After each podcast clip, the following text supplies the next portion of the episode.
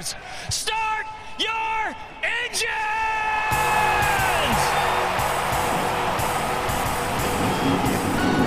Welcome to the one place everybody wants to be Victory Lane, your source for news, analysis, discussion, interviews, and more from the world of NASCAR. Now, here's your host, Davey Segal. Welcome back, party people, to the place everybody wants to be. You know it, you love it. It, of course, is Victory Lane, episode 137 on the docket for you today. And we got Harris Lue on to chat about his design prowess, his career in motorsports, the incredible and incomparable influence of the late Sam Bass and his career. Really, really fun chat with Harris on the history of graphic design that I had no idea about. It was great to learn a lot about the industry and to hear his perspective on different things. So I'm excited for you guys to hear that chat. Plus the Daytona frickin' 500.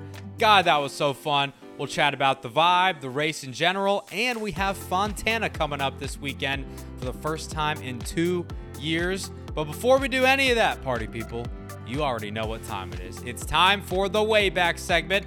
It is episode 137, so Papa Segal this week is going to pay homage to the number 37, a man that I like to call the Cheerios man. Papa Segal, take it away. Thank you, Duve, and welcome everyone to episode 137. These mid 30 numbers are tough. 37's another largely undistinguished one. Only one win out of 663 starts for number 37. That coming for Hall of Famer Bobby Isaac in 1968, whose career we've already highlighted in episode 71. Chris Buescher and Ryan Preece have been the most recent wheelmen for the car, but after them, it was driven 54 times by the late John Andretti. Andretti was the son of Mario's brother Aldo, and with a last name like Andretti, it's no surprise that his career path was destined to be in racing. He was the CART Rookie of the Year in 1987 and raced in the Indy 500 a dozen times. Though his accomplishments were certainly overshadowed by his famous uncle, whose wouldn't, John Andretti was an accomplished racer too. He won races in CART, IMSA, the Rolex Series, including a Rolex 24 hour victory in 1989, as well as NASCAR. His two NASCAR wins came in 1997 at the Pepsi 400 and in 1999 at Martinsville, where he made up a lost lap and took the lead with only four laps to go. I remember that race. He also was the first driver to ever do the Indy 500 Coke 600 double in 1994. No one's done it since Kurt Busch in 2014. Maybe now that Roger Penske's in charge of things at Indy, we'll see it happen again in the future. That'd be cool. Hey, Duve, did you know that Doug Rice was the first broadcaster to do the Indy Charlotte double in 2015? Something for you to aim for, my boy. John Andretti died in January 2020 following a long battle with colon cancer. We miss him. That's all for today. Back to you, Duve.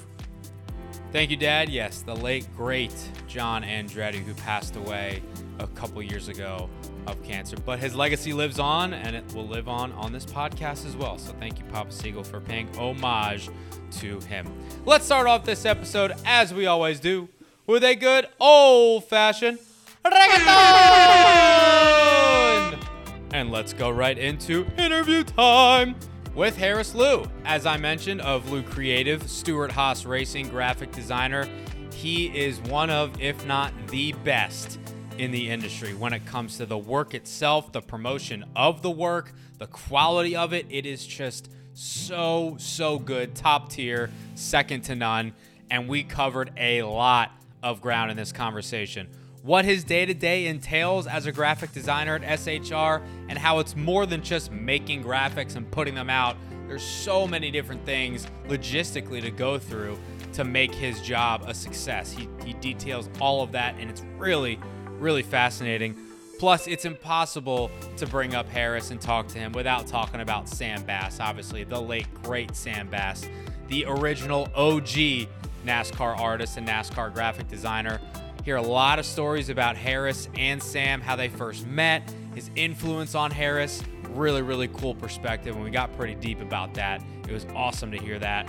Plus, how about the work that he has done? He's with Stewart-Haas Racing now, working with the quartet of drivers there, but previously was at NASCAR, has a huge, huge passion and fascination with Mustangs. Talked a little bit about that. And plus, what does he want to accomplish in his career that he hasn't already? He's done so much and he continues to do great work every single day.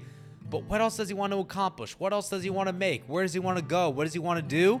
He lets us know in this chat. Without further ado, here is the conversation with the man, the myth, the legend, graphic designer extraordinaire, the man that I call the Sam Bass of this generation, Harris Lue. A pleasure to welcome on to the show this week, graphic designer extraordinaire. I say he's the Sam Bass of this current generation, which I know you're going to say, take it easy, Harris, but I really truly believe that it is Harris Lue of Lue Creative, graphic designer at Stewart-Haas Racing, and as I said, an extraordinaire of all things NASCAR art, NASCAR graphic design. How you doing, my friend? It's good to see you. I'm doing great, man, uh, and that's definitely uh, an honor to even be in the same breath as as Sam. As you know, he was my hero. He's yeah. all over my wall back here, and and you know his paint schemes and, and program covers kind of shaped the person I am and, and gave me a goal to shoot for. So um, to even be in the same sentence is is an honor. So I appreciate that.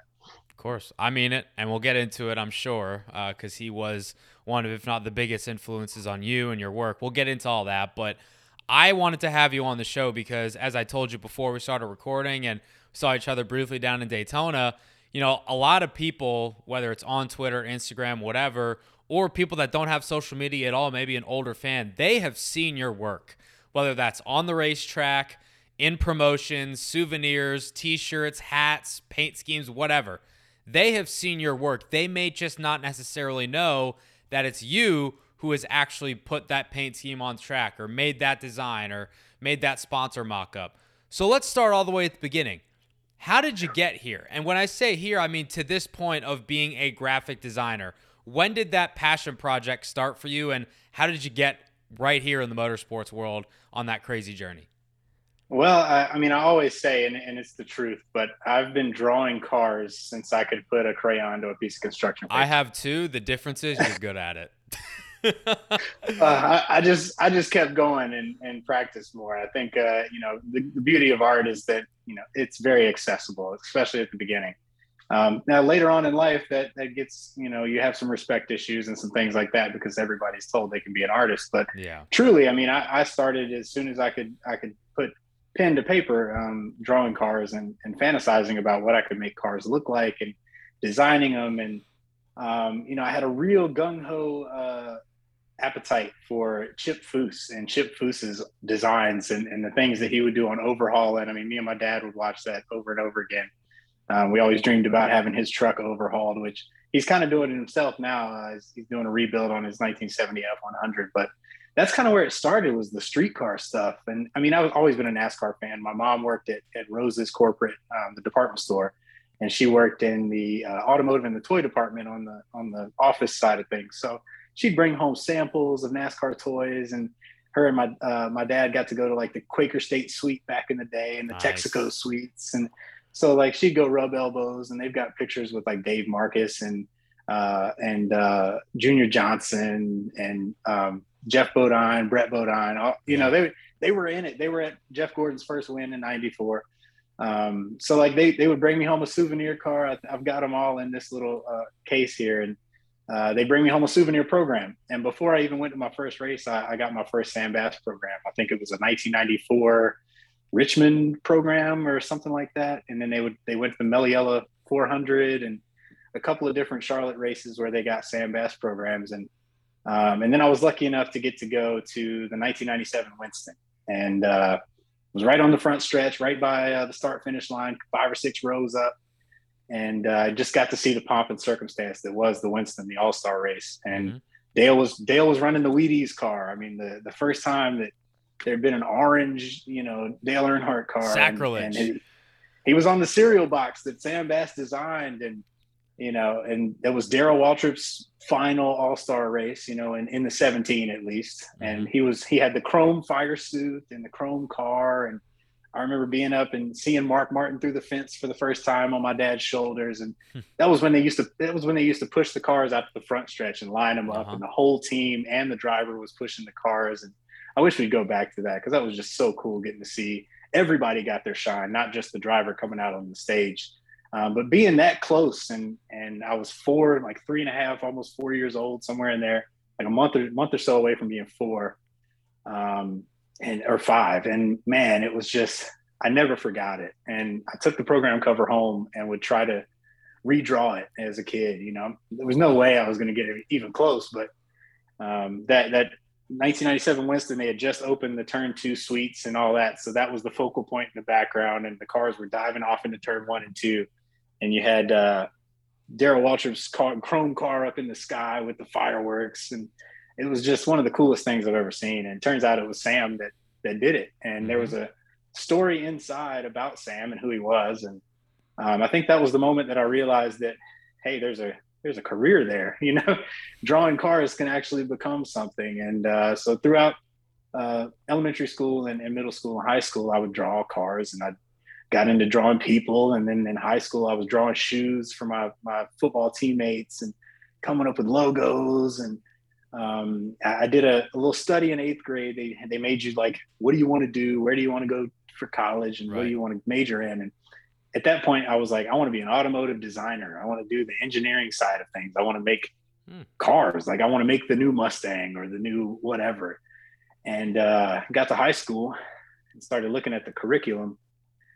Started looking at how much math that took. Yeah, no thanks. it's like, ah, that was not for me. So uh, I got into every art class I could get into. I uh, got into photography a little bit, um, which I'm doing, you know, photography for Stewart-Haas Racing now, and, yep. and, obviously I've I've shot magazine features and stuff for Mustangs, and um, so got into photography and did our, our photo class. And our photo class at my high school was very old school. We still had a dark room. We were still using film cameras, which like all of that is very important to learn, and I learned a lot doing it. But I was also able to work with my art teacher to like we we wrote a grant and uh, we got it approved to get you know digital cameras and a couple of laptops, copies of Photoshop, a, a wow. printer, so we could print off photos, and um, all that came from I, I, hurt my back in junior year of football, so I was on the sidelines uh, for most of my junior season, and I was in photography. So I asked my teacher if I could borrow the camera, and I started. I was team photographer, fully dressed out in shoulder pads and jersey and everything. Come on. So, uh, so I was on the field fully dressed up like I was ready to play with a camera. Oh my and, uh, god!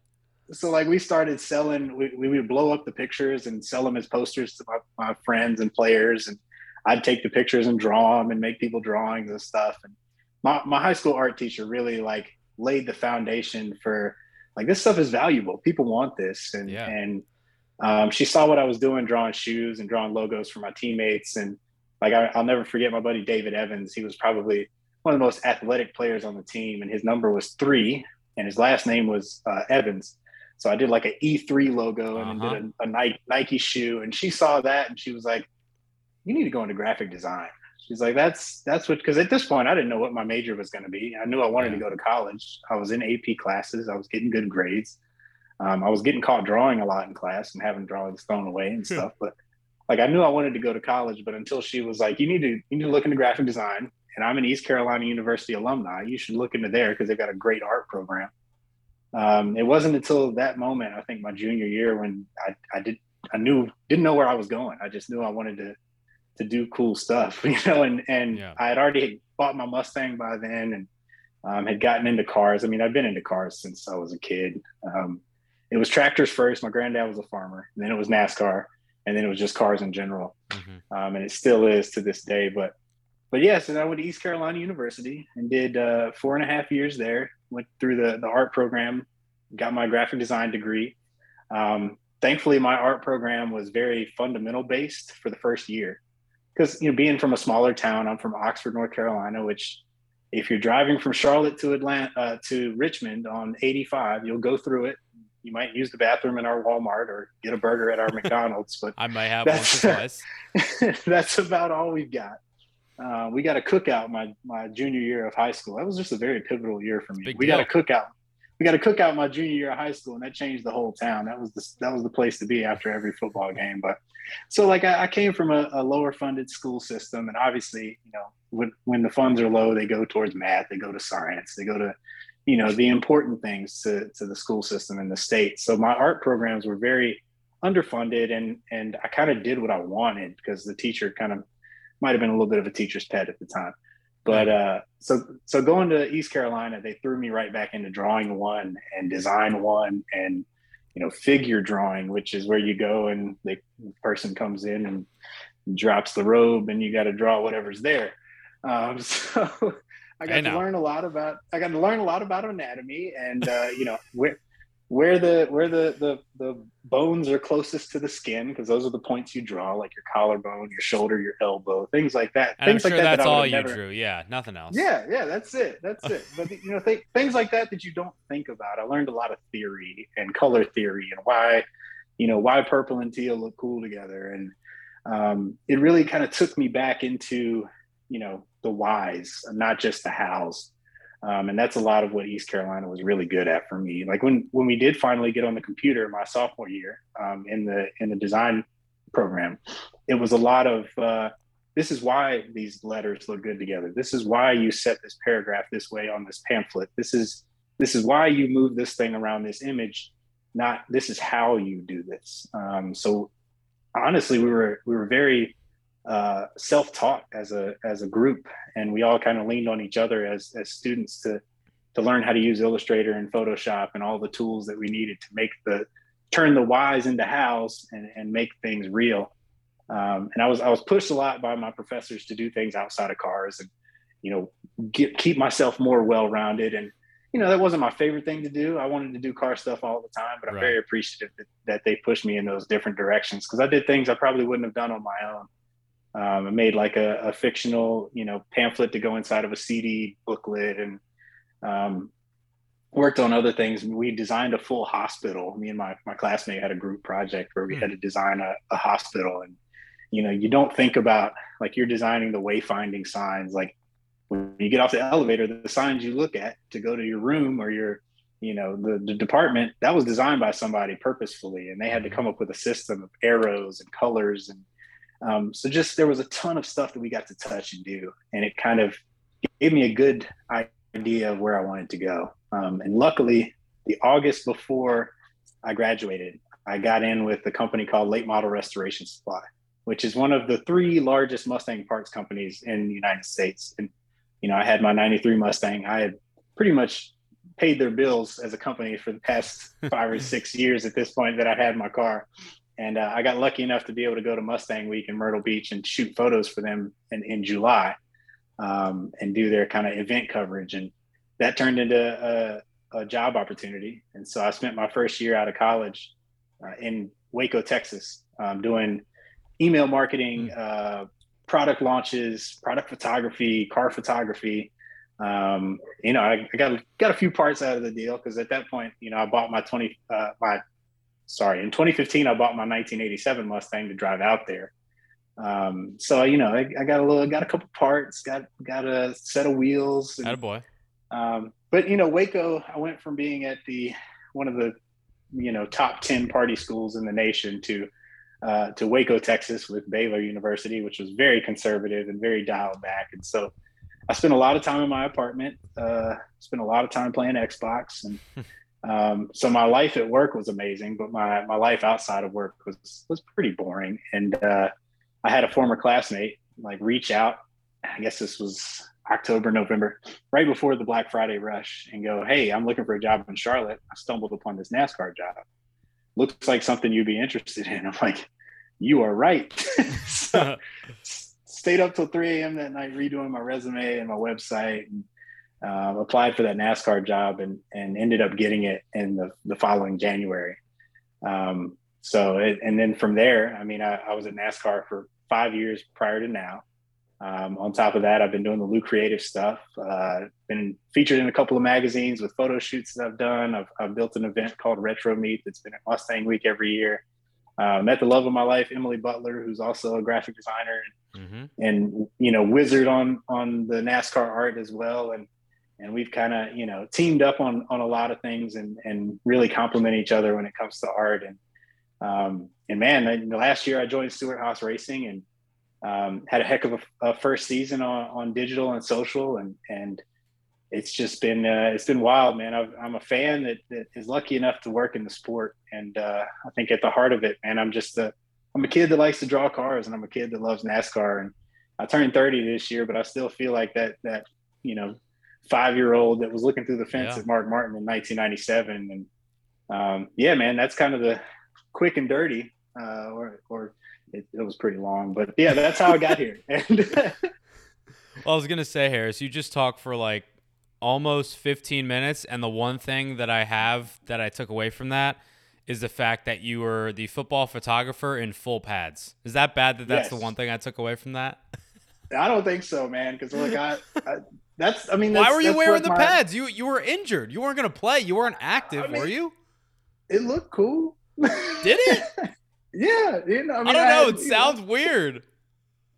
Hey, if they if they needed me, well, they, I wouldn't have been able to do anything. So well, I, I can kind of relate because when I played baseball, I wasn't good enough to actually make the team, but the coach liked me, but he wanted me to earn my jersey. So I ran the scoreboard without a jersey, but I was still wearing like pants and cleats and like the undershirt and everything. So. I can kind of relate. But at least you had your jersey, you had your full pads, and you're just taking yeah, pictures mean, during the game. Well, Look at you go. Before I got so I got hurt like mid-season. So like I had played half the season, and, and right. I was I was back up middle linebacker. I was on all special teams. but what? Like, did you think one day, like in the middle of the third quarter, you're like, oh, my back will heal real quick. I'll just put down this camera and just go make a couple tackles. Like, what was the thought really, process? I really can't tell you why. I mean, I never really thought about it to be honest. I love with it. You. Um, I would just you know, I have my letter jacket most times over top of the shoulder pads. All right. All right. So you know, I didn't look like. I mean, I had the letter jacket and then the camera, but then yeah. underneath you were stunting. You were stunting. I mean, yeah, if something happened and, and every the rest of the team fell off into a sinkhole or something, somebody had to run out there, right? Yeah.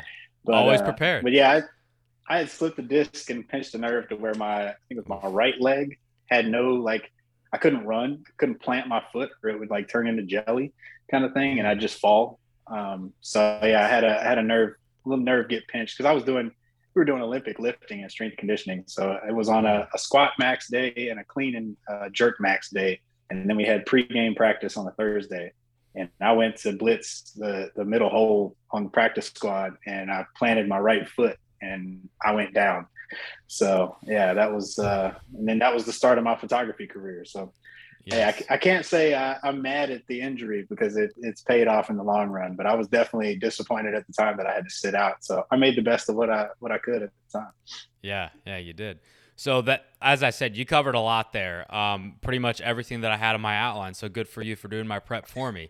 But let's go to let's go to the current and the here and the now first at SHR. Right, you've been in that role for a little bit over a year now, and you came from the sanctioning body NASCAR to a team Stewart-Haas Racing, where you're not only a graphic designer, but like you mentioned, you do photography for them as well. And there's been some promotional elements. I remember with the Gravedigger car with Harvick last year. Oh, yeah. You played an integral part in that and disseminating all the content that came out of that announcement. So, besides on the surface, which is graphic designing and maybe making some graphics and putting them on social and helping with some race car designs, what all do you do on a day to day basis at Stewart-Haas Racing? How do they use you and how are you used?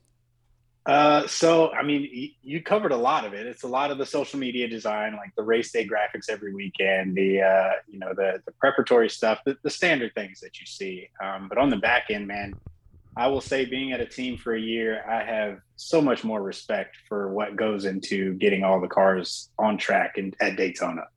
Um, you know, I know there was a, a big spat on Twitter with people about, oh, you get four months, 14 weeks off or whatever it is. And that is not the case, man. We, you know, we had, uh, we had the finale of the season last year. Then we had the Nashville, uh, awards. And then it was right back into figuring out, okay, we got to get this car done for a photo shoot. We got to get this fire suit in for this photo shoot. Oh, that fire suit didn't come in. So now we got to push that photo shoot and we can't get this car wrapped. So now we got to have him lean against the chair and put a digital car in there. And it's like, man, it was wow. such a rush to, to get to Daytona. And, uh, you know, you're designing cars. We started messing with the next gen paint schemes last year in June. Um, that was the first meeting we sat down and went, okay, the number's going to be here.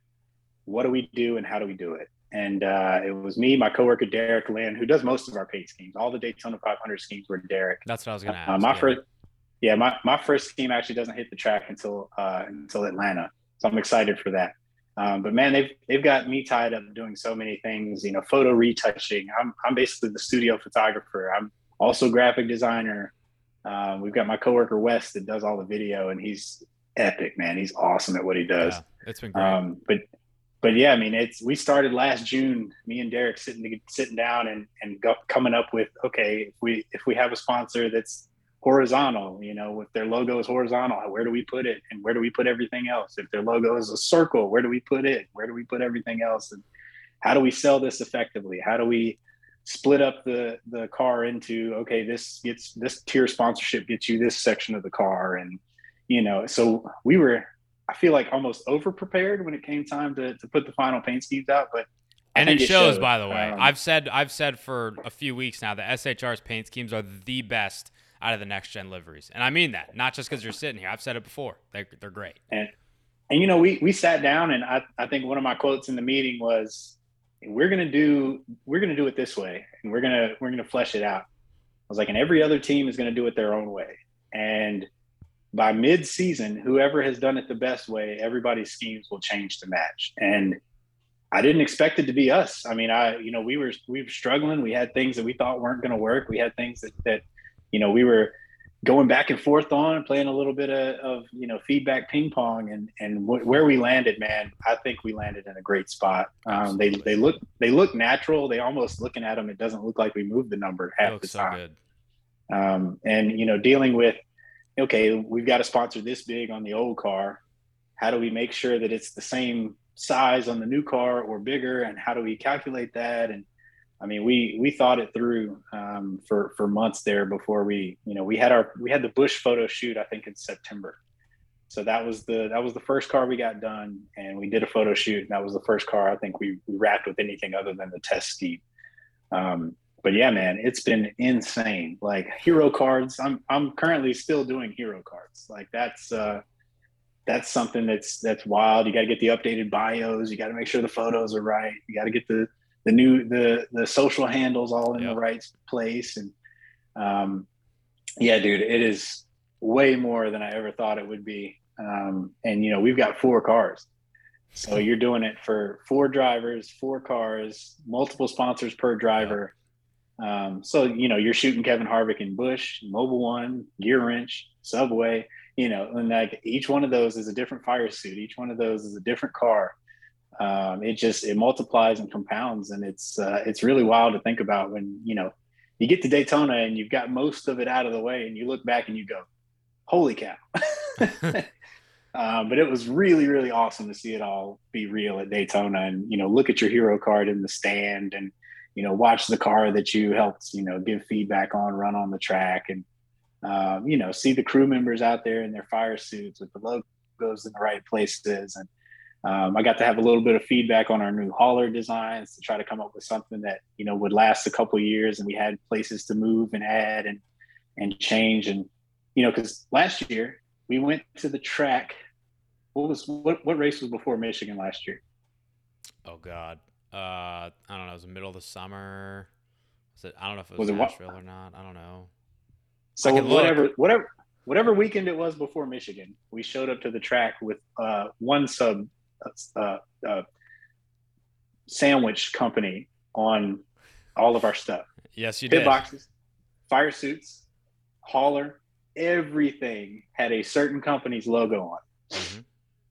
We showed up in Michigan with a completely different sandwich company in those spots. Pretty quick.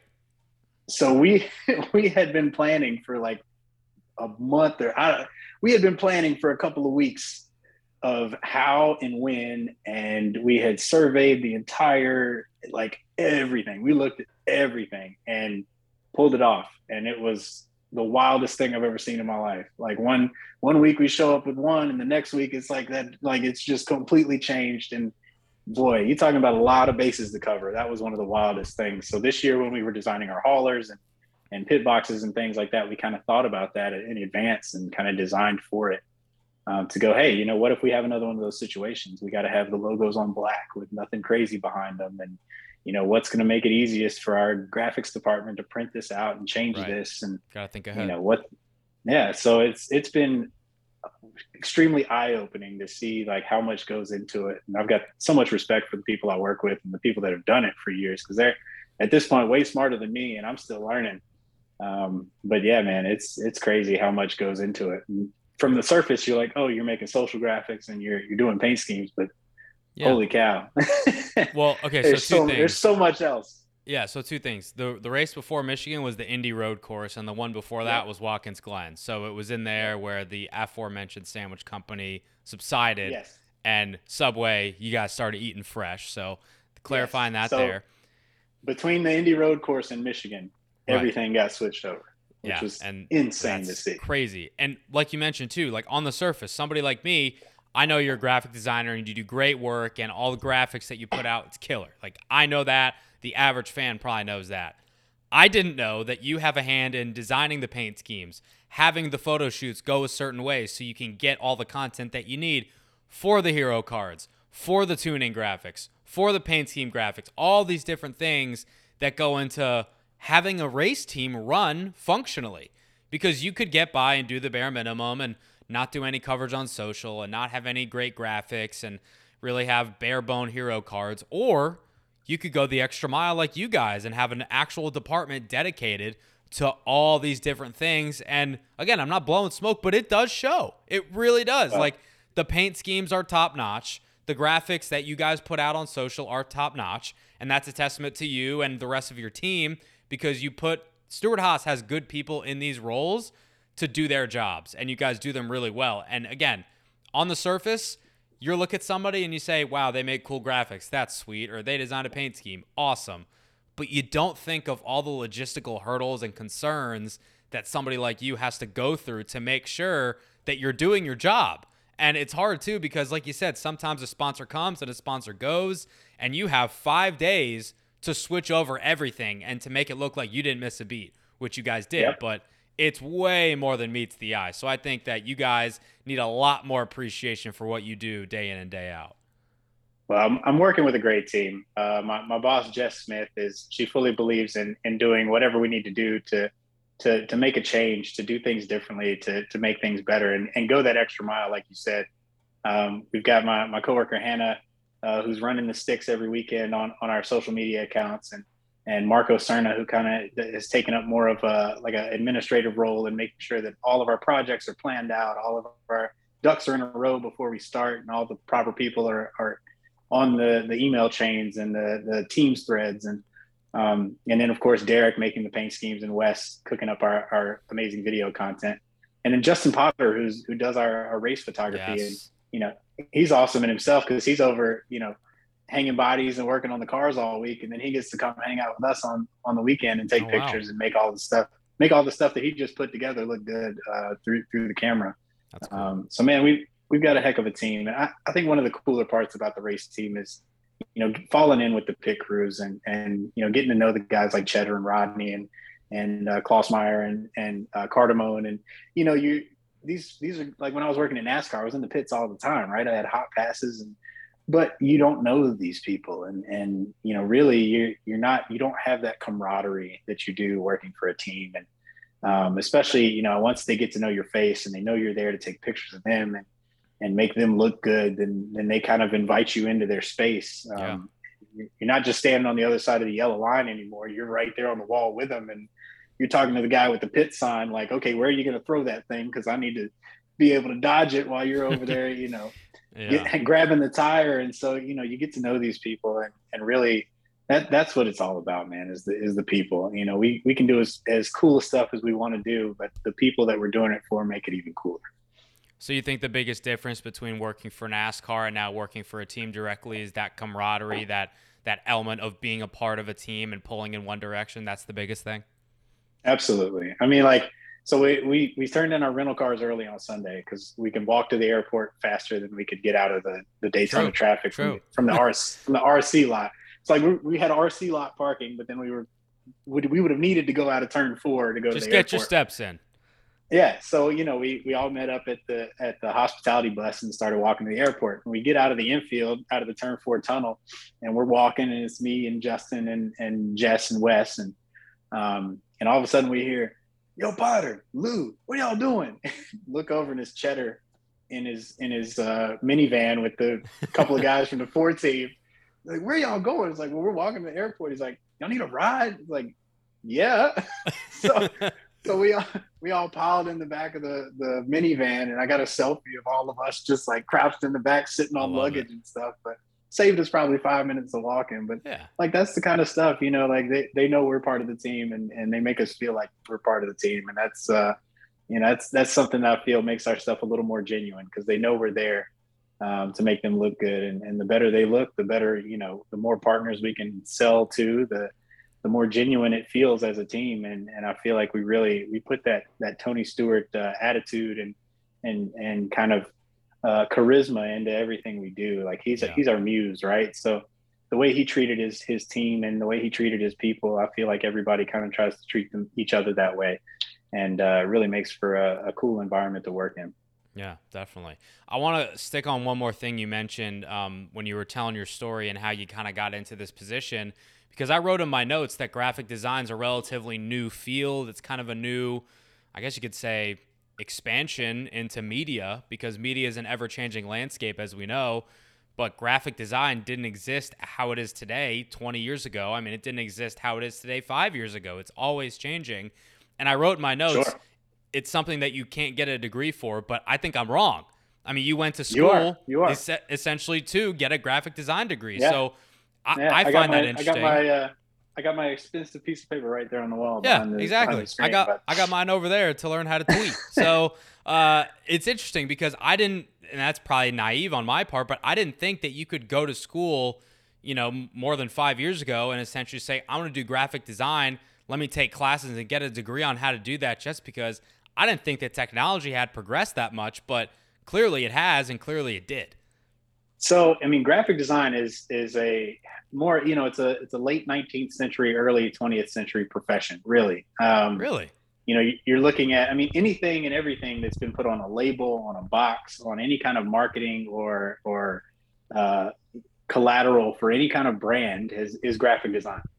Um, so, you know, if you look back at at the 1800s and the 1900s when people it was hand lettering and it was I mean, even back to the first printing press, like setting type and, and printing pages, that's graphic design as well. Um, and it's, it, you know, it wasn't always called graphic design. That was printing and that was, you know, letter press and that was running a press. Yeah. Um, but it, it's all kind of evolved into what graphic design is. Um, so, you know, you're looking at the, the 20th century when, you know, Ford got their logo and, and Massimo Vignelli designed it and, and Paul Rand had took a stab at it. Actually, two of the, the most uh, epic graphic designers of all time. I mean, they, they did, you know, some of the most iconic logos like the, the IBM logo, Del South, like all of those things, NASA. Um, those two guys, Paul Rand and Massimo Vignelli, actually put in a bid to design Ford's logo back in the day.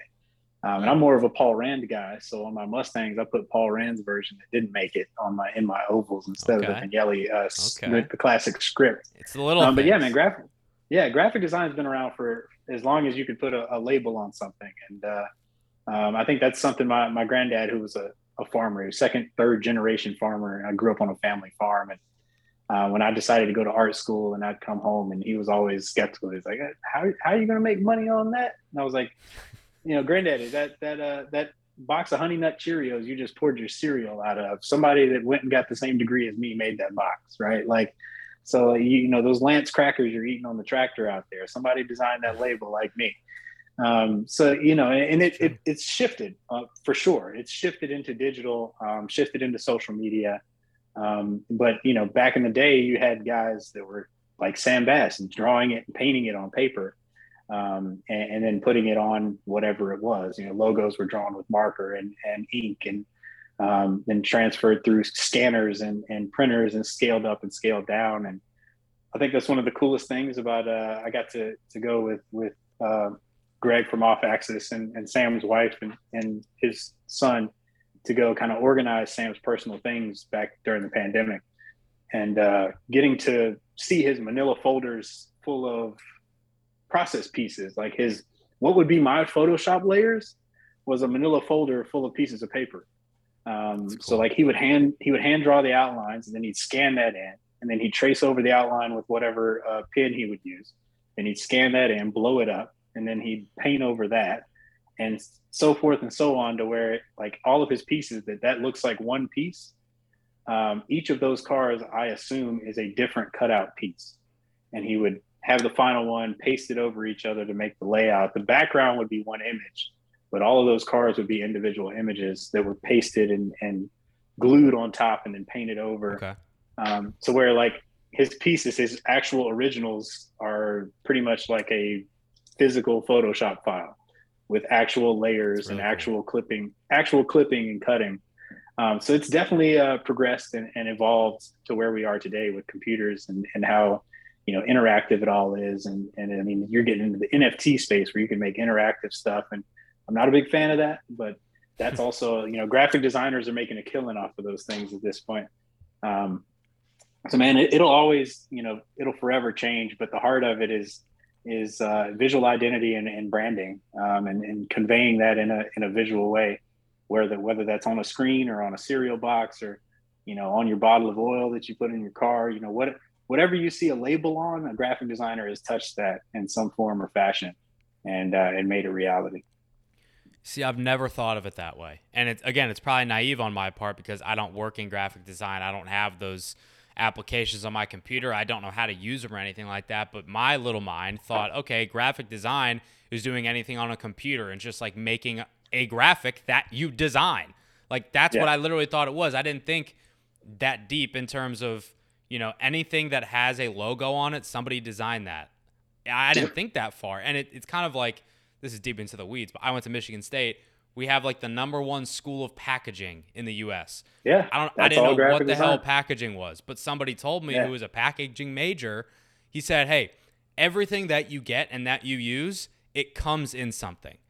How yep. that how that package comes, how it arrives, how let's say you get a fork, how that fork arrives in a thing of plastic, how that thing of plastic arrives in a different thing, that's packaging and yep. how you can efficiently use that space. That's what the School of Packaging tries to teach you. So I didn't think that far with graphic design that it goes back that far. I literally thought yeah. that this was something that started like 15, 20 years ago. So I'm glad that yeah. you laid that so, out for me because I did not think that way. Digital graphic design started in the late 80s. I think the first uh, Photoshop CS1 was like 1987 or 89. Yeah. I don't quote me on that, but when the um, internet you know, kind of started coming about, yeah, that's when the modern yeah. graphic design happened. But like you said, I mean, it goes back hundreds of years. And I mean, even you know, you look at you know the Atari and Nintendo and the little sprites, like the, the, little Mario guy, like a, a graphic artist made that and figured out what Mario was going to look like in the in the constraints that he had. But but yeah, man, I mean, it's uh, at the at the end of the day, we're all artists. It just depends on you know what we're what we're putting our art on. Like you know, like Sam's piece here as a as a portrait is a is an art piece, but as a program cover with you know the proper logos on it and the date and the time and Charlotte Motor Speedway, that's a graphic designed piece.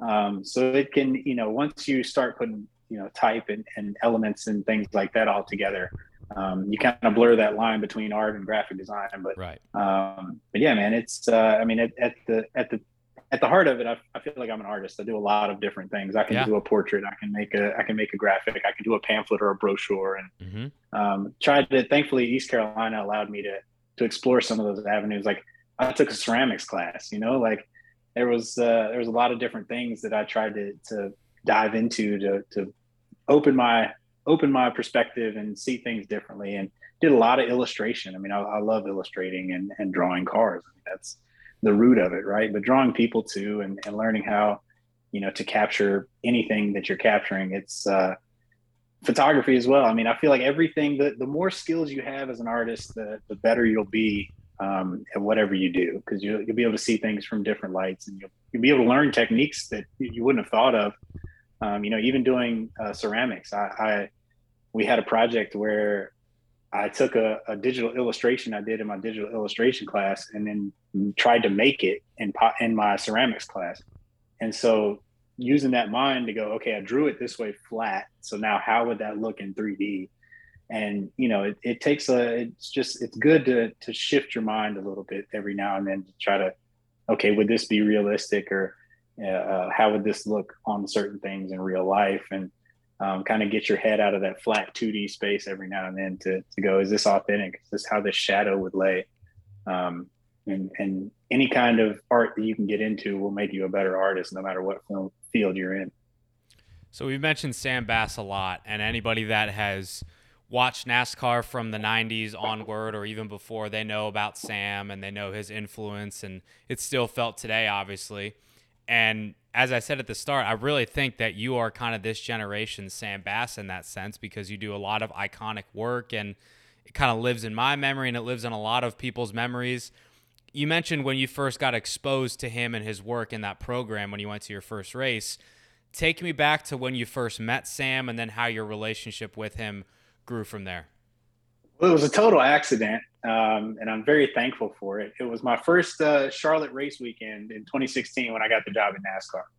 And uh, I had taken a friend from college, and we were going to pick up uh, the credentials at the credentials hauler, which you know, or the credentials building, which was right across from his original gallery at Charlotte Motor Speedway, um, over there off of Turn Two. And so we're coming out of the credentials hauler. I look over, and there's the sign, and they, there's like a little sandwich board in front saying, you know, open to the public. I'm like, well, shoot, like I've always been a fan. Let's go and check it out. Let's go look at the gallery and see what's in there. Um, not expecting him to be there at all. and uh, walk in the door, and the, directly to my right, he's sitting there at his little autograph desk. And uh, I walk in, I take two steps, plant my feet, look at him, and go, "Holy!" Sh-. and uh, he was, he looked at me, he was like, and he started laughing, and I'm like, I'm so sorry. I was not expecting you to be here. and like walked over to him. We started talking, and uh, he's like, "Well, welcome. You know, th- you know, I'm flattered. Blah blah blah." And uh, I was embarrassed, so I was like, "Go walk around and look at stuff and, and let it blow over." And I come back to him, and uh, he's sitting right in front of the Wheaties uh, illustration, which you know, how, how ironic is that? And, hmm. So I started telling him the story of my first race and the Wheaties and, and how much it meant to me. And I, I, can shift this a little bit, but that's my little that's my Wheaties car shrine. Yep. I think I've got I've got every diecast they made of it and all that good stuff, and the original one I bought from the merch trailer when I was there that day. Love it. Um, but you know, so we started talking. I told him who I was. I'm like, I'm a graphic designer at NASCAR now. I just got the job. You know, gung ho. And as soon as I told him that, and he found out I was a fellow artist, he was like, "Well, you want to see the you want to see the back? You want to go see like where I work?" And like, uh, yeah. Uh. so, so, I think it was his wife and and uh, probably Carrie, who was his uh, assistant and amazing. Um, I think they were manning the desk where they were selling posters and everything. He told them that we'd be right back, and he gave me the exclusive tour, which I found out later he gave to everybody because he's he was just an awesome guy. But he really made me feel like the only person in the world that day that he cared to talk to, and uh, just we went back, we went and saw everything. We went and saw the little break room where he had his Van Halen painted uh, refrigerator, and like he had his refrigerators painted like Van Halen's guitar with the stripes and everything so on it. Cool. Had all his little had all his little collectibles, and he showed me the original Wheaties box, like the first one in the case with the car, and um, and then we got to the end, and he points out the two pictures uh, by the door. I pointed them out, and it was two Mustangs and I was like, oh, what are these? And he's like, well, those are my cars. Like the 72 Mustang was my first car. And then I've got the 2005, that's my car now. And so then I started talking about, well, I've got my 87 outside and I've got a 93. And so we both had two Mustangs and we just kept talking. And it was only like really only us in there because uh, it was getting pretty close to, to green flag. So there was really no more, you know, tourists to be seen. And uh, so went up and and I was like, well, I got to buy a poster of the Wheaties car. Like, do you have one? And he's like, yeah, of course. And got the poster. And I was like, well, can you sign it? And he signed it. And uh, then he ended up giving me his business card. And was like, hey, man, if you ever need anything at NASCAR, if you ever want to talk or chat or whatever, he's like, here's my number.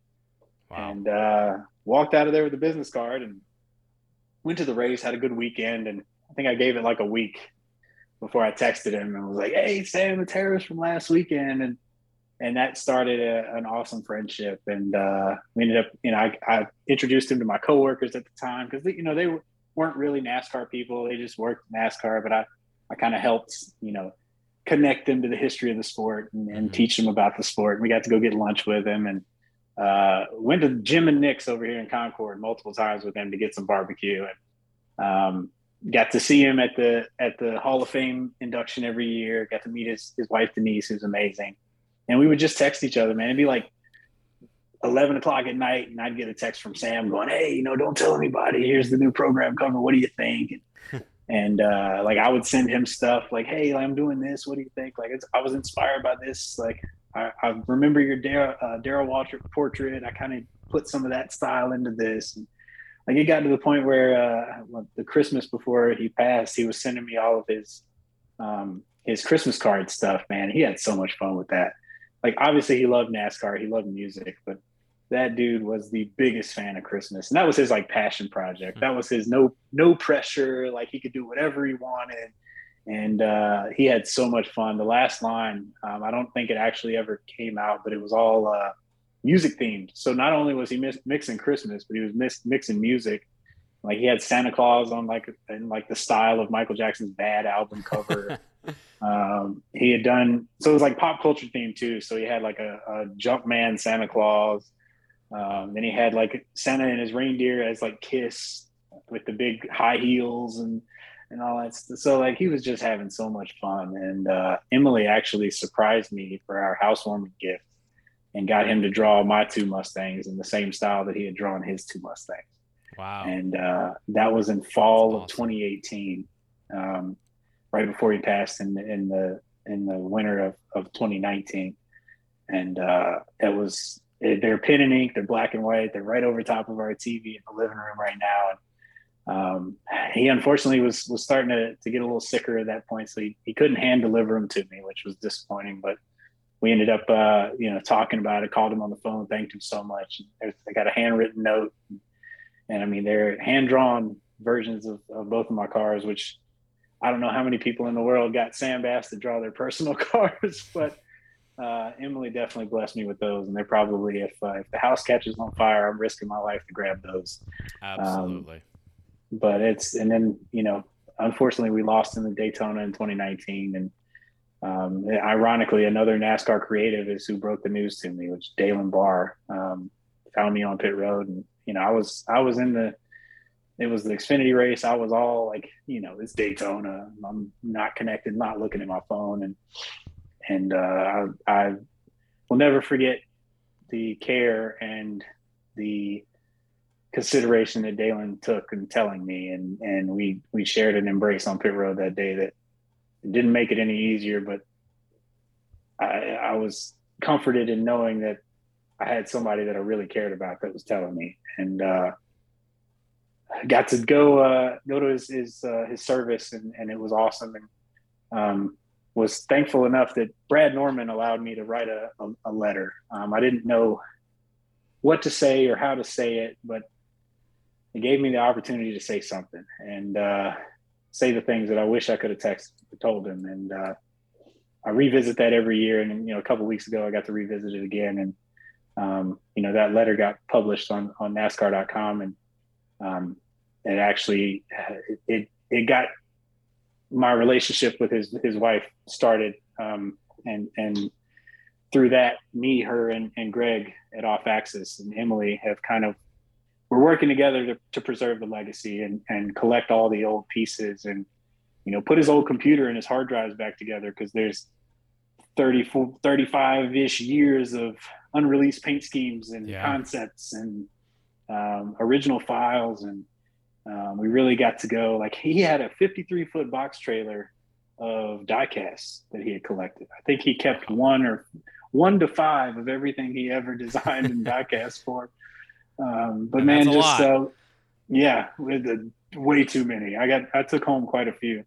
Um, some of those back there from his collection, and mm-hmm. um, but man, it's uh, yeah, it's it's been it's been an honor to to be such a good friend with him and, and be a friend of the family and uh, be able to try to you know, push his legacy forward and, and keep him in the forefront because I mean, like I said, he he showed me that this career was a possibility and uh, that I could get paid to draw cars for a living. And uh, without him and, and, his inspiration and, and heck his feedback when I was at NASCAR, I don't I don't think I'd be the designer that I am. And um, I've got multiple copies of his book, and and whenever I'm low on inspiration, I thumb through it and always find something that, that sparks something new. Um, so he's he's still pushing me along and, and showing me new things even today. And uh, can't thank him enough. And, and hopefully we can get him in the Hall of Fame someday. Because without him, without that Rainbow Warrior car, there'd be a lot of, of NASCAR fans now that wouldn't have become NASCAR fans. And uh, I don't think the I don't think the NASCAR community really uh, embraces that or understands that. You know, if Jeff Gordon hadn't been driving that rainbow car that Sam designed, he might not have been as popular as he was. Yeah. Um, I know I know multiple people that I've worked with that you know aren't real NASCAR fans or aren't diehard NASCAR fans. I don't say real, but aren't diehards. Uh, they got into the sport because they like the rainbow car, and uh, you know that's uh, it was a starting point for a lot of people, and that came out of his came out of his imagination, and uh, a lot more did too. So. Um, any any of the diecasts you held dear as a kid, he might have designed and and kind of kept that fandom going. So um, he definitely needs to be recognized and appreciated in some way. And, and we hope to to keep spreading the word and, and putting his legacy out there. So hopefully someday he's he's in the Hall of Fame or recognized somehow in a meaningful way. Very well said. I, I don't think I could add much more to that other than then I really do think that you are helping his legacy live on. I really do. Um, and it's really nice that, you know, you were able to to share that with his with his wife and kind of thumb through all the different things and projects that he had because I'm sure that you're one of those people that he would have wanted to be there and to help leave his legacy and lead that on. So thank you for sharing that. That's that's awesome and that's really cool that you got to to spend those moments with him and again to to continue his legacy. It's also probably just got to be so cool for you even to look back and think back because that was your guy. Like not yeah. a lot of people get to let alone meet their heroes but also work with them, draw inspiration from them, have a relationship with them, and have them be your actual mentor. That's really, really rare. And when you can get it, it sticks with you, and it clearly has. So, as cliche as it is, I feel like that is just so, so unbelievably cool. I don't know how many times like he'd text me and and ask for advice, and I'd look at Emily and go, "What's happening?" You're asking me? Yeah, like, yeah. Like you're you're the legend, man. Like, but you know, it's it's uh he was a real person and a real amazing person. I don't think uh, I don't think he ever met a stranger. I don't I've never heard anybody say a bad word about him. And uh, you know, not only did he teach me how to be an amazing artist and, and show me that my career was possible, but um, you know, he set an example for how to be a great person and how to how to work well with people and, and how to foster your client relationships and, and build those brands. I mean, he he did Miller's stuff for like 20, 25, 30 something years. And you think about all those iconic paint schemes, you know, he was, he was able to foster that relationship and bring us the blue deuce, bring us uh, midnight and, you know, all the way back to, to the gold and, and green uh, Bobby Allison cars. Like, you know, thinking about those things and how long those relationships last. It's just a legend, un- man. It's almost unheard of these days. And he really set the example for, for all of us to, you know, be great, not only great at what we do, but just be great people. Yeah. Yeah. I wish I could have met him. Um, but again, it's it's great to see his work living on through you, and I'm sure that he will get his day in the sun and in some way, form or fashion, be inducted into the Hall of Fame because, as you said, he is well well deserving of that. I got a lot more questions for you, and I know we have a limited time, so let's try to run through some of them quickly. Let's go. You, rapid you've fire. mentioned you've mentioned Emily. You can't do rapid fire on Emily because she's too big of a deal. No. We got to give her no. her own time. Um, she is your better half. I think you would agree with that. Um, Agreed. She stays killing the game. She does creative marketing, graphic design for herself. How nice is it to just have her in your life from a personal standpoint, but also professionally? She gets it and she oh, knows oh, yeah. what you do. You get what she does, and you guys have that common ground. So if one of you has a bad day at work, you actually understand what the other person's going through, and yeah. if you if you have a good day, you also understand how hard it is to go through what you're going through and to have those good days and share that with each other. That's got to be really nice for you guys both to have. It is. It is, and I mean, it, we've taught each other a lot.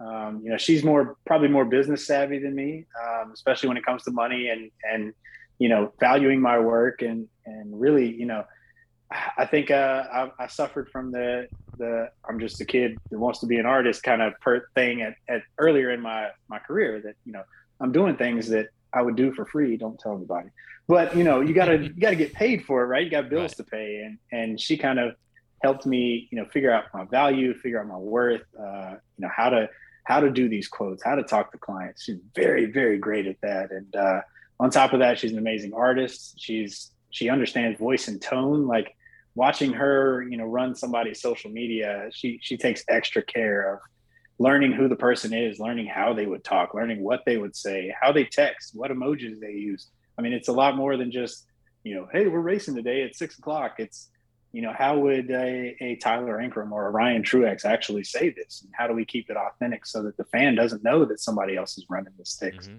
Um, and there's just a low, extra level of care and authenticity that she puts into her work, just like I do and I think that's uh, you know on top of everything, we just we care that extra bit, and maybe too much at sometimes, but it, it shows, and, and we put our heart and soul into what we do, and we make sure that it's authentic and on point. Um, and you know, living like you said, living in the same house, we both have you know uh, days at work that aren't great. We're both grinding until you know one to two a.m. at some point after work, trying to get jobs done, and um, you know we're both working on the weekends. There's races and you know, we kind of have that understanding that, uh, you know, things got to get done and we find the time to, to have fun and kind of, you know, take the load off every now and then too. And, and we found good ways to balance that, kind of support each other and get us through. Definitely. So besides the work that you do now with SHR, I mean, Kevin Harvick's obviously a big name. You've worked with Chase Elliott and the Hooters brand. You recently worked with Bubba Wallace, 23XI, for that McDonald's brand collab. Bobby Labonte with that cookout dope modified scheme and all the swag that went along with that.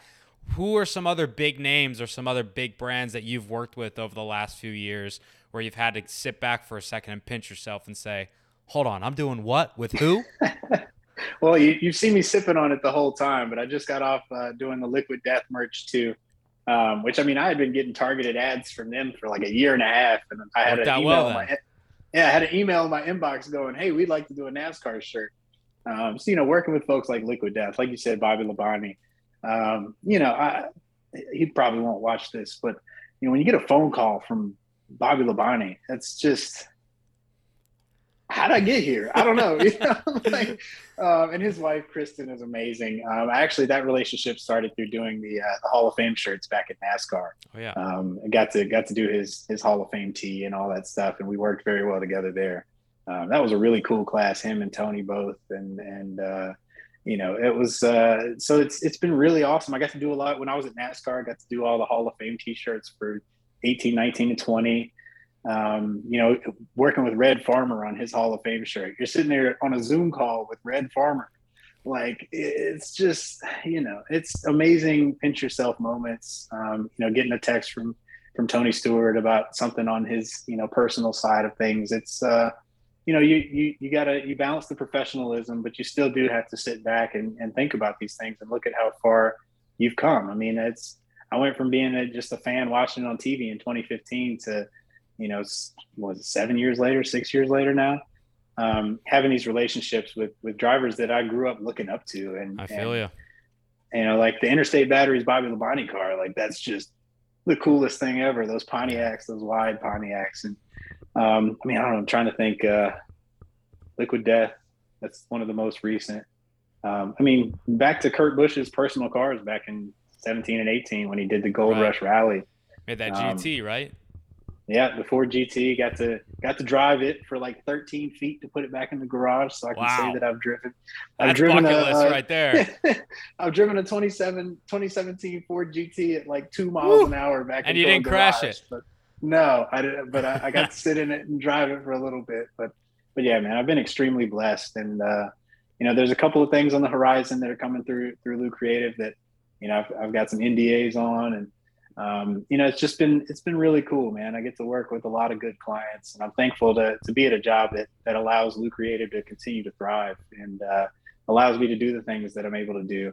And uh, you know, they I'm dedicated to to my nine to five from from nine to five and even beyond. You know, we've got race weekend stuff in here, but um, you know, from from seven to, to two a.m. every now and then, I'm working on my myself. And on you know on the other side of that, Lue Creative has a lot of Mustang stuff too. So um, that's what I do my retro meet through, and I've got my own Mustang line of, of merch and shirts. And um, so yeah, man, it's my place to it's my th- that's my uh, Christmas card. You know, that's my Sam Bass Christmas card yeah. area. That's where I, I get to have some freedom and go have fun and and not you know have the the major consequences of of a nine to five job. So keeps me sane, keeps me uh, keeps me passionate, allows me to allows me to try new things and explore stuff in different areas so that I can take it back into my day job and and build that skill set a little more.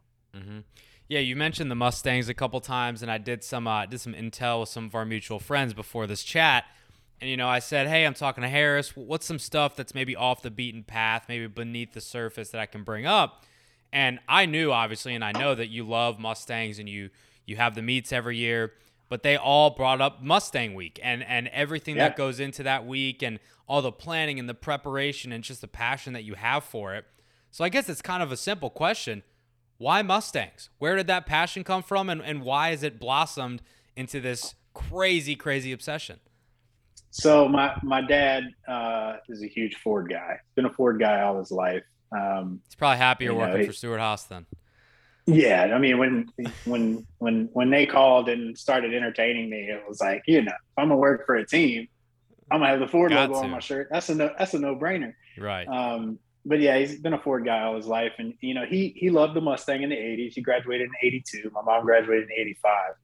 Um, so like he he wasn't he didn't quite have the money in college to buy a, a 1987 or 85 Mustang, but he always wanted one. And uh, when he and my mom first got together, she she needed a new car, and he convinced her to buy an 89 Mustang hatchback, um, four cylinder, but it had red interior, had the five speed. It was red on black. And, um, they did they put some new wheels on it. They had louvers on it, and uh, that was the car that they sold when they found out I was coming. And so um, they went from an 89 Mustang to a, a 92 Escort four door. Uh, definitely not as cool. And uh, so from that from that point on, it was like my dad kind of groomed me to want one of those and, and yeah. want one of those body styles. It's in your blood. Yeah. Um, actually, I mean, you might cut this part out, but I was actually conceived in that 89 Mustang. Oh, I'm absolutely um, leaving that in. Are you kidding? so, uh, yeah, about nine months after that happened, they had sold the car and were getting an escort. Um, so, I mean, I guess I was born to be a Mustang guy, you know? Literally. Uh, yeah. So I got my first, uh, I got my 93 and when I was 15. Um, and my dad was unemployed at the time. And so we were hurting for money. So we, we got my car for 800 bucks and uh, it ran and drove but it was definitely an $800 car. Um, like I, I, rode home. I didn't know how to drive stick yet, and it was gross. I mean, the guy was a chain smoker. The the back quarter window was busted out. It oh. was had a headlight that was duct taped in. It was just the guy used it as a paint truck, so there was house paint spots. But hey, you had a Mustang. It was yours. Yeah, I had one. I rode home that day like this, like with my hand in my lap, like not wanting to touch anything because it was yeah, gross. But uh, I guess 15, 16 years later, it's got an engine swap and it's it's gorgeous and it's sitting on wheels. And um, I've taken the interior part of that one like five or six times now. It's your but, baby. Um, that is that's my that's my baby, old Calypso. So uh, yeah, it's been just about as difficult as Calypso was in Pirates of the Caribbean too, every now and then. But uh, but yeah, and then I've got Grandpa Vert, which is my red convertible with the white top. So it's got uh-huh. white hair and it, it looked like an old man's car when I bought it. So it's Grandpa Vert. Uh, but yeah, and then those two led me to Mustang Week, which was is every year in, in Myrtle Beach. Uh, this year is actually the final one. So if you've never been and you want to go, this is the one to go to. Why is it the last um, one? So the the Myrtle Beach. Uh, well, if you if you YouTube Mustang Week crash, um, there's a lot of them, and uh, unfortunately, Myrtle Beach has kind of shut some things down and, and closed some avenues for for the event. And it's it's been nothing of the fault of the event organizers. It's just you know as the as the kids get younger and you know the the car culture has changed a little bit and it's you know just burnouts and and donuts and you know nefarious activity that the city and the police don't like um, Yeah. has kind of piled up and, and kind of pushed them out a little bit. Um, So get out this year if- while you can. yeah, yeah. I don't know if that's 100% the reason, but I think some of their opportunities have been taken by some of the riffraff. And um, so it's one fi- one farewell. It'll be the 21st year um, of the event, and it'll be the final one. Um, who knows? I think it's up for sale. I think the name's up for sale, so somebody might move it to somewhere else. But uh, I can Definitely see come it now. Mustang Week presented by Lue Creative. I don't think I can afford it. Um, Never say never. But, uh, but uh, retro meet will will continue. We'll live Yes. on after Mustang Week. Um, that's been something that Emily and I and, and a couple of friends have built for the past. This will be the fifth one. Um, so that'll that that's got some interested parties elsewhere and um, looking at different venues and avenues to take that. And that's my my event. It's all vintage themed from you know the old old Mustangs if you want to all the way up to 1999. Um, and we we have a retro DJ. We have a costume contest. You know, you come decked out in your neon and your Mhm. you know your leg warmers, and uh, and then we do a burnout contest at the end, and the winner gets a, a trophy and and bragging rights. And um, so yeah, we're we're moving that on to a different event after this year, but uh, this will be the last one at Mustang Week, and it should be a good time.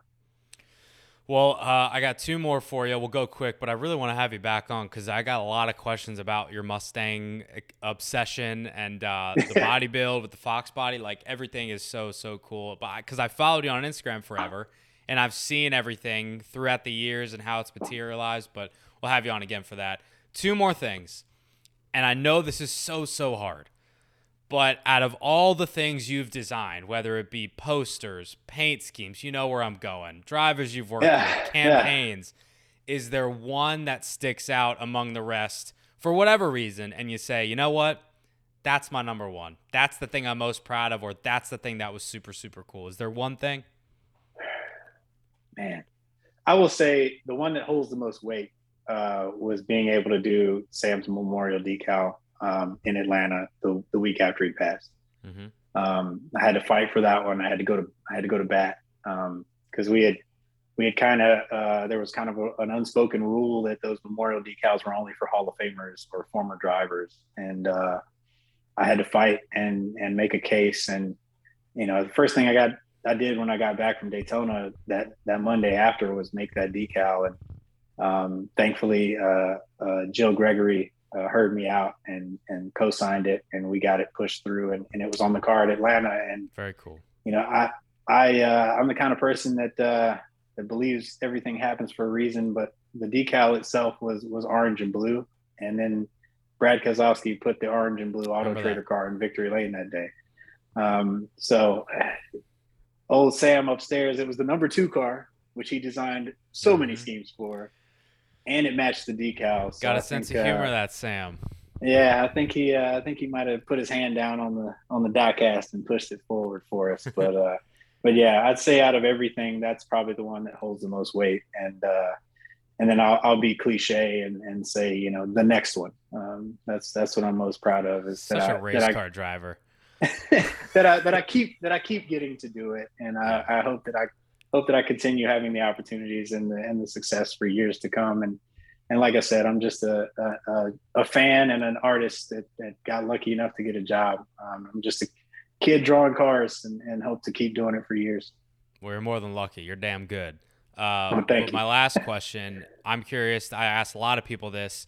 You've done so much in so little time, right? You're only 30 years old, and it feels like you've already lived an entire career that is Hall of Fame worthy. You got my vote. Um, what else do you want to accomplish in, in your career, whether that be inside of graphic design, whether that be outside of the sport of NASCAR, with Mustang Week, or, or anything that you're passionate about? Is there something that you want to accomplish? Is there one thing you want to work on? Is there some logo you want to design? Have you put your finger on anything that's on the bucket list that you say, you know what, before I hang it up, I want to do that? Well, I'll, I'll tell you this, and I don't I don't know what I want to do next, um, but I do know that I drew the first version of the Lue logo when I was in eighth grade, um, and, and it's hanging on my my childhood bedroom door still, and uh, it was Lue Motors headquarters. Um, and I don't know, you know, what's down the road or, or what's next, but um, I want to I want to have you know I want to have my own thing. I want to do I mean I'm currently doing it right, but um, I want to be that that full service you know you know go to person go to business in the industry that they come for for creative things and uh, and you know I'm I'm I'm you know grinding and learning and and I love where I'm at right now and I, I love things that I'm getting to do but you know I'm, I'm, taking pieces here and there and I'm putting them in my putting them in my my uh, bag of of tricks and and trying to see you know what's next and and where I'm going. Um, but definitely you know I, I, always wanted to be that Chip Foose. I always wanted to be that Sam Bass. And you know they they have their own thing and they they did their own thing and and they made a name for themselves. And um, you know, I'm, I'm lucky enough to get to work where I work and, and to have worked where I've worked. And, uh, but I think long-term goal, you know, I don't know how far in the future, five, 10 years, 20 years, um, hopefully at some point I'll be able to take the leap and, and, uh, you know, make Lue Creative the thing.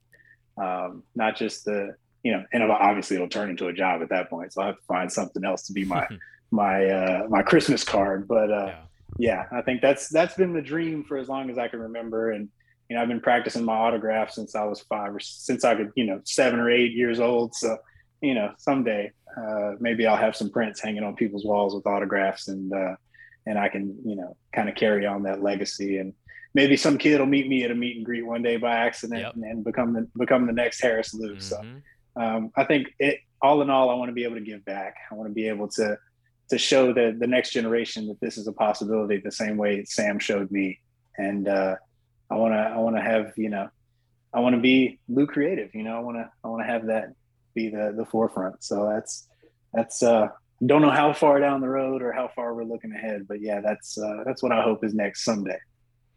Well, you are paying it forward. You continue to pay it forward, and I have no doubt that you will have that moment, whether it's two days from now, five years, ten years. You're gonna have that moment where there's a young kid who comes in and you are there, Sam Bass. I have yeah. no doubt that's going to happen because I you're too so, talented for it not to happen. I'm telling you. That's the that's the dream. That's the goal. I just I want to show other folks that this is a possibility, and you know, people like you. Hey, graphic design is a career. You don't have to do all the math. You know, I mean, you do have to do math because you gotta you gotta know how big the car is. You gotta know what the size for the but hero not car too is. much but, math. Yeah, you're not you know you're not doing Pythagorean theorem and no, whatever else calculus. No quadratic formula for me yeah, you're using inches and feet, not you know. Yes. You're not doing rocket science. So yeah, yeah, man. Well, it's been great getting to learn your story a little bit more. As I've said, I have fought, we followed each other forever. Oh yeah. And um, I feel like we've never gotten to sit down and talk to each other, and I have never gotten the chance to really learn your story more in depth um, and learn, you know, how influential Sam was on you and how you started. And you taught me the history of graphic design, which I'm very grateful for. Um, yeah. So uh, thank you for your time. Thank you for your story. Thank you for your work. It is so, so great to just see it pop up whenever, wherever on all these different social platforms. And I may or may not have on my bucket list now walking down pit road at whatever track and I want you to be wearing like a full fire suit and a helmet, like ready to jump over the pit wall with your camera, with a camera, taking pictures. And that's on my bucket hey. list now, just because of you, Harris. I could probably find some extra pit crew jackets laying around. I think you could. just make sure it's not that old sandwich company. No, no, no. You got to make sure that's all gone. Like, yeah. hey, apparently we've got a lot of uh, a lot of Kevin Harvick merch right now. That uh, like the, the Hamilton jackets. I think I think they're on sale, and uh, okay. So if anybody wants a, a, Kevin Harvick Busch jacket, go to the Stewart-Haas Racing store. I think we're trying to trying to get those out of there pretty quick. get on out there. Well, thank you, Harris. Yeah. It's been so great. I appreciate you. I appreciate your time. We'll see you down the road and keep following you everywhere for all the dope work. Where can people find you on socials? Uh, at Lue Creative on Instagram, at Harris Lue on Twitter, uh, Harris Lue and Lue Creative on Facebook. I've got a YouTube, but I don't do much with it. Um, but you can see some of my car progress there. That's that's Harris Lue. And uh, and yeah, my website's luecreative.com. You can find some of my Mustang themed merch or a Lue Creative hat or shirt at shopluecreative.com. And uh, hey, if you want some work, hit up luecreative.com. I've got a section Do where it. you can contact me and and we can make a cool NASCAR shirt or get you a new logo or whatever you need. So uh, yeah, that's where to find me. And honored to be here. Thank you so much for having me on here. Um, I, I always am excited to watch your race recaps every weekend. Your impersonations, your impersonations are on point. You kill it every time. Thank you. Thank. Um, and uh, it's an honor to be here talking to you today. And thank you so much. Yeah, I echo what Harris said. Well worth your time, well worth your investment monetarily and also just with your time. He does the best work there is. So we'll be seeing a lot more of you down the road, Harris. I appreciate you, brother. Thank you. And we're back. So, so much great info there. Great conversation with Harris. Thank you so much for the time, brother. It was great to catch up. As I said, it was great to get to know you a little bit better because feel like we followed each other forever on socials, but never got to sit down and actually chat. So that was so, so great. Appreciate your honesty and your candor about everything that we chatted about, especially the Sam Bass stuff. And appreciate your work. It is killer. Keep it up, my friend. We can't wait to see what you got cooking for the rest of this year. Guys, it is officially time to talk about the Daytona 500. It was awesome. Great vibes down there. No rain, which was unbelievable. It was so nice. Thankful for Front Stretch for being able to send me down there. And uh, it's funny because, you know, I always book my flight back from Daytona on Monday after the race is supposed to end. But the last couple years, 2020 and 2021, the races ended on a Monday. And then you would have to fly back on a Tuesday. So I proactively said, you know what? Hopefully there's not going to be any weather concerns, but just in case there is, I'm going to book my flight home on a Tuesday. And what do you know? The only time it rained all week long was only for a 10 minute span before practice that postponed it for only 10 minutes. Everything else was dry, sunny, beautiful, warm. It was just such a breath of fresh air, literally. And it was the perfect storm to not have any storms in Daytona Beach this speed week. So that was so, so great. We obviously got to talk about the race itself. Austin Cindric is your winner. A bit like last year with Michael McDowell, I think that that was surprising, but not shocking, considering that Michael McDowell was always great on super speedways. Austin Cindric, he's a great driver. He had won on super speedways before in the Xfinity Series, but to come into your first full time season in Cup in the two car, replacing Brad Keselowski in the sport's biggest race, his eighth career start, and win it convincingly. It's not like he lucked into it with the last lap pass or whatever. I mean, he had the lead for a lot of the race. He kept it. He worked well with his teammates, and he earned that victory for sure. It was a wild finish, too, wasn't it? I mean, Ryan Blaney, he deserves to be pissed and mad about how that ended, but Austin did everything he was supposed to do and everything that anybody else would have done in that position, which is block to your heart's content. If that means shoving your teammate into the wall coming to the start finish line, so be it. You know, Blaney obviously was very pissed after the race, but he did shake his hand in victory lane and congratulate him. And he's happy that a Penske car won. But Austin Cindric did nothing wrong. He has absolutely nothing to apologize for, and he said as much. So I agree with him there. And Ryan Blaney also was just happy that a Penske car won the race because holy bejesus, happy birthday, Mr. Penske.